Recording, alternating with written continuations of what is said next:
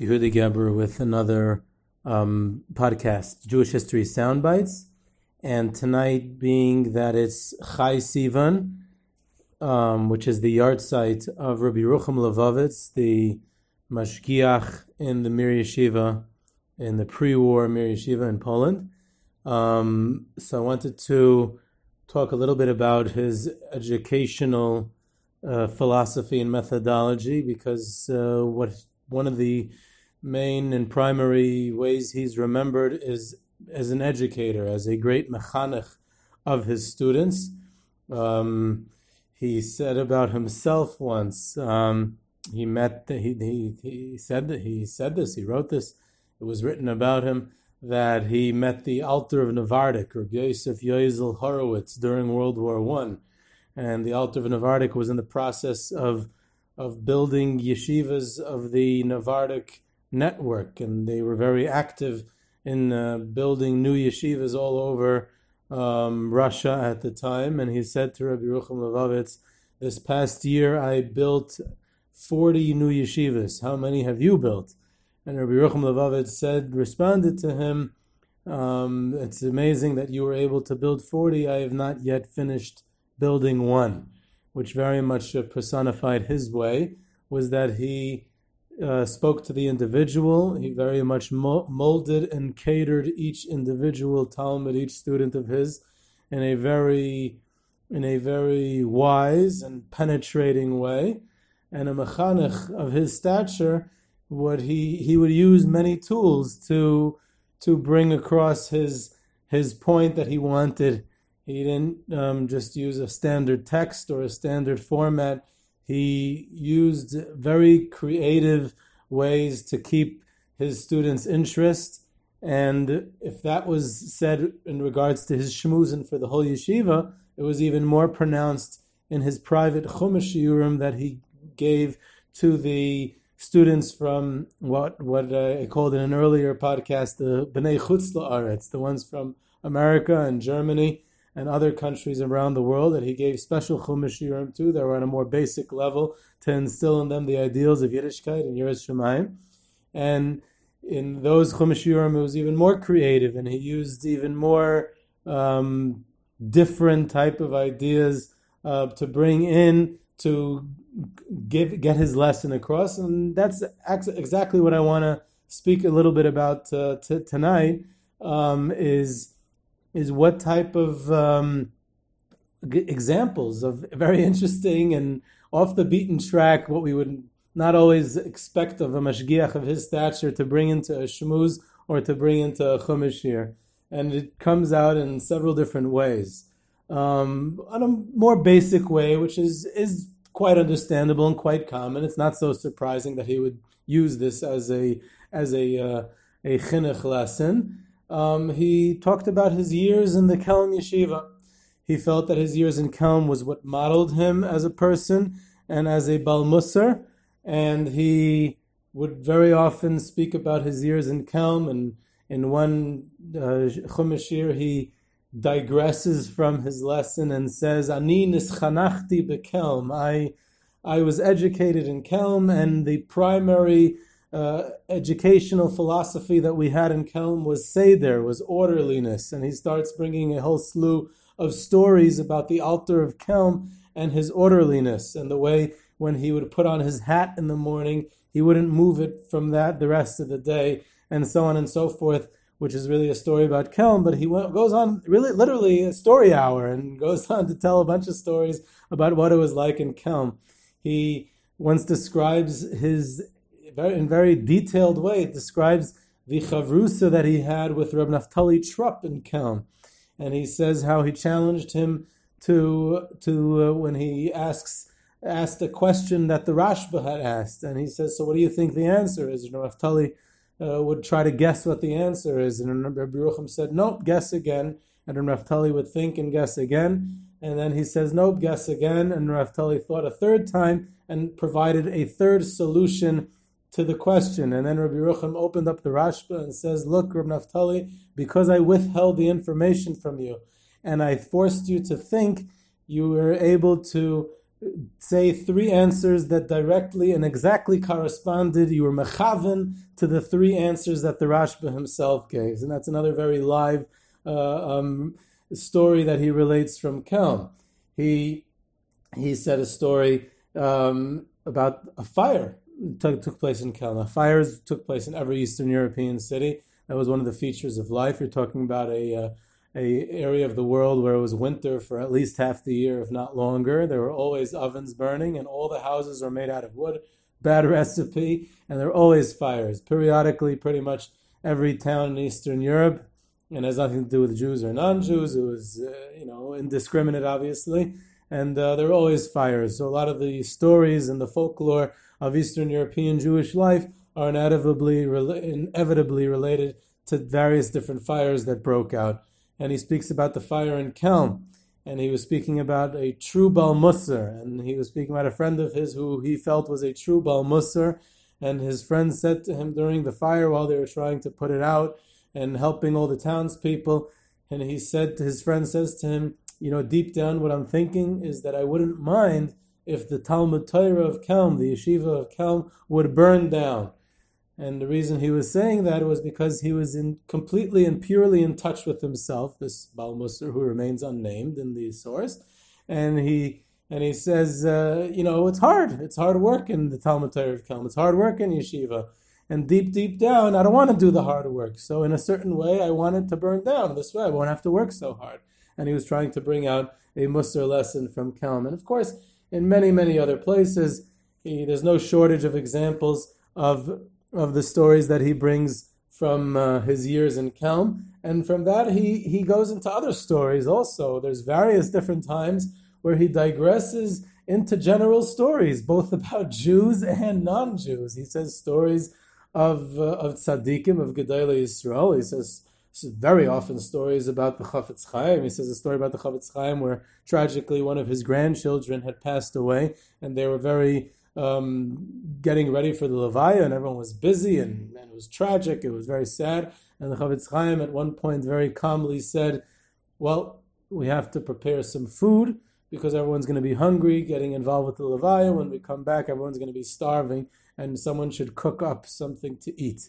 And he related that story to illustrate how even at times of stress and even at times of distress and tragedy, but the Torah still requires a person to be healthy, take care of himself, and to be aware of the needs of others. And the Chafetz Chaim um, acted in that fashion by asking that food should be cooked um, even at that time when everyone was busy with the Levaya. So he brings story, various different stories in uh, stories from the non-Jewish world. He says a story. He says he says in one place a half a century ago.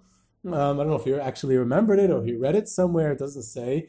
And he says a half a century ago, the Kaiser Wilhelm uh, married off his daughter, and she's as a you know as a princess grows up in, in royalty. And he says to his daughter before she gets married, he says, I want you to remember that the relationship between us has nothing to do with the kingdom, has nothing to do with royalty, and that the fact that you're a princess and I'm a king uh, and I'm the Kaiser, it has to do with the fact that I'm your father and you're my daughter, and the relationship should remain that way in a very simple familial sense.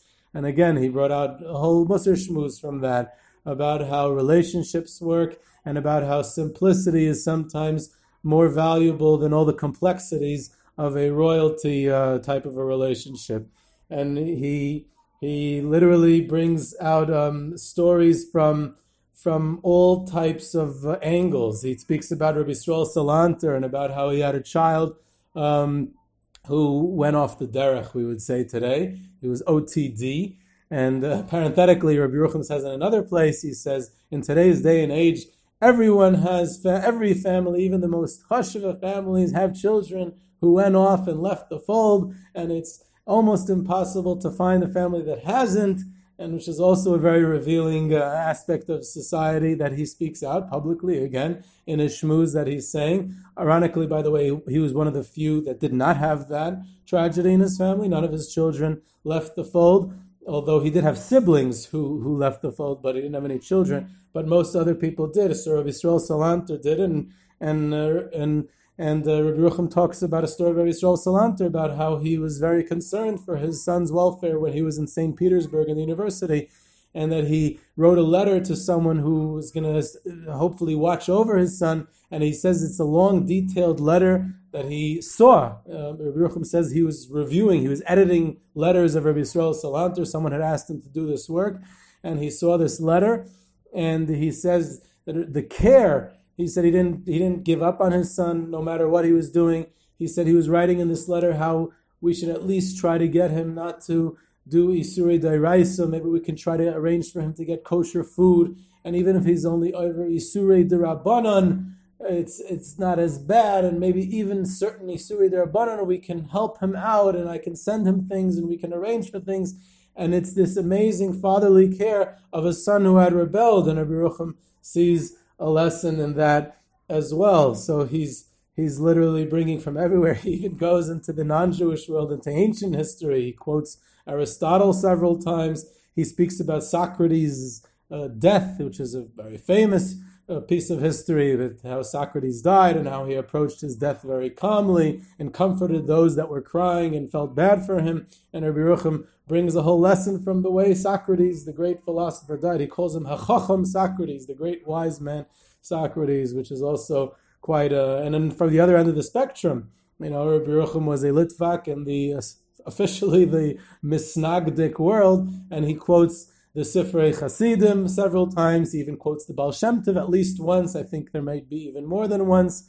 Um, he has no issue with quoting from that part of the world as well. He speaks about Copernicus. He speaks about uh, uh, Johann Wolfgang Goethe, the famous uh, German artist, um, poet. Uh, he speaks about his his poetry and how what he was as a person. Was he an anti-Semite? Was he not an anti-Semite? Apparently, that concerned Rabbi Rucham as well. And amazingly, he found a lesson in uh, in um, in all of these things. Um, another aspect of of what Rabbi Rucham used to use as as also as not your standard type of Musar Shmuz, but he would bring it in as a lesson was observations of life, the things that he himself observed, and he thought you could bring a lesson from there.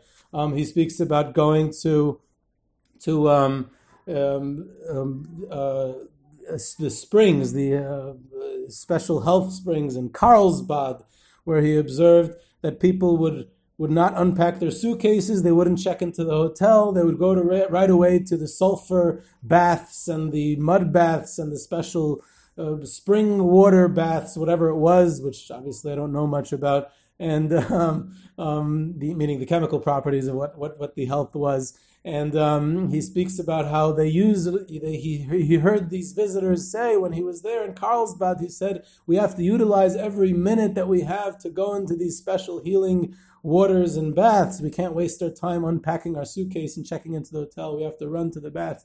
And he speaks about utilizing time either during Elul or during yeshiva years, and he uses that as his example. Um, he speaks about father and son quality time, and he brings in sports. He says he observes father and sons that their relationship is only through playing ball and sports, and he says they could really use their quality time to build relationships together and do things more productive together. And here, their entire relationship is based on the rules of the game, which I don't know um, if he's saying that they shouldn't play ball altogether, doesn't say that, or or he's saying that that shouldn't be the basis of their entire relationship. I don't know. I don't know how to take it, but he definitely brings that in as his uh, as his observation. He speaks about how the yeshiva. It was important that the yeshiva went out in Shabbos clothing to greet the president of Poland when he came to the Mir.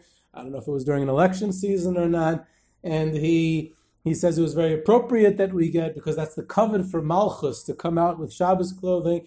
And he says, but I still am critical of the yeshiva boys because we didn't do what the women, the non-Jewish Polish women in Karelitz did. He said he heard that the non-Jewish women in Karelitz, when they came out, they surrounded the president's motorcade and they lay down on the floor and they said, we're not moving and we're not letting the president go unless he gives us what we need because only the president can provide us with our needs. And he says that's true kavod for Malchus, not just to show respect and stand up and go out in Shabbos clothes, but to ask for a bakasha, because then you're showing that the Melech is the only one who can provide with what you need.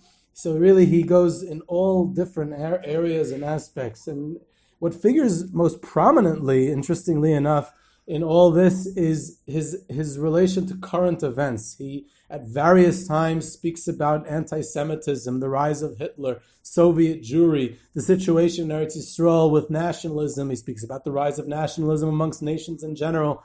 He speaks about the failure of the Versailles Treaty and the League of Nations and how they're not being so successful. He speaks about World War One and the travails of World War One and the lessons to be learned from World War One.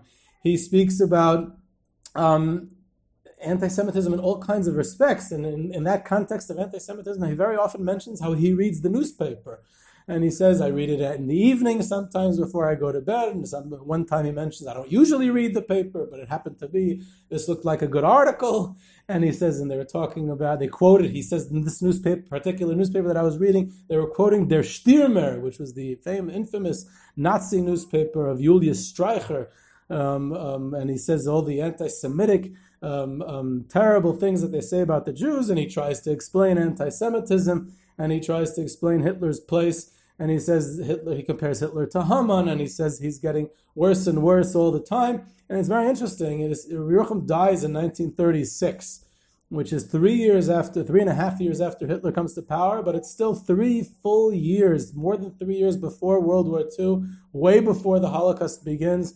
But he already sees, like most other people at the time, the rise of anti-Semitism and his anti-Jewish policies in Germany, and that already is a cause for concern. Um, he um, he he speaks about the elections in Poland and about how we shouldn't be too occupied with the Aguda and too concerned about the Aguda's wins or losses in the elections. And he says the yeshiva guys are getting too involved, and it's not good that the yeshiva guys are involved. They think it's such a big mitzvah to help the Aguda win the elections. Take it easy, relax. There are other things that are more important in life.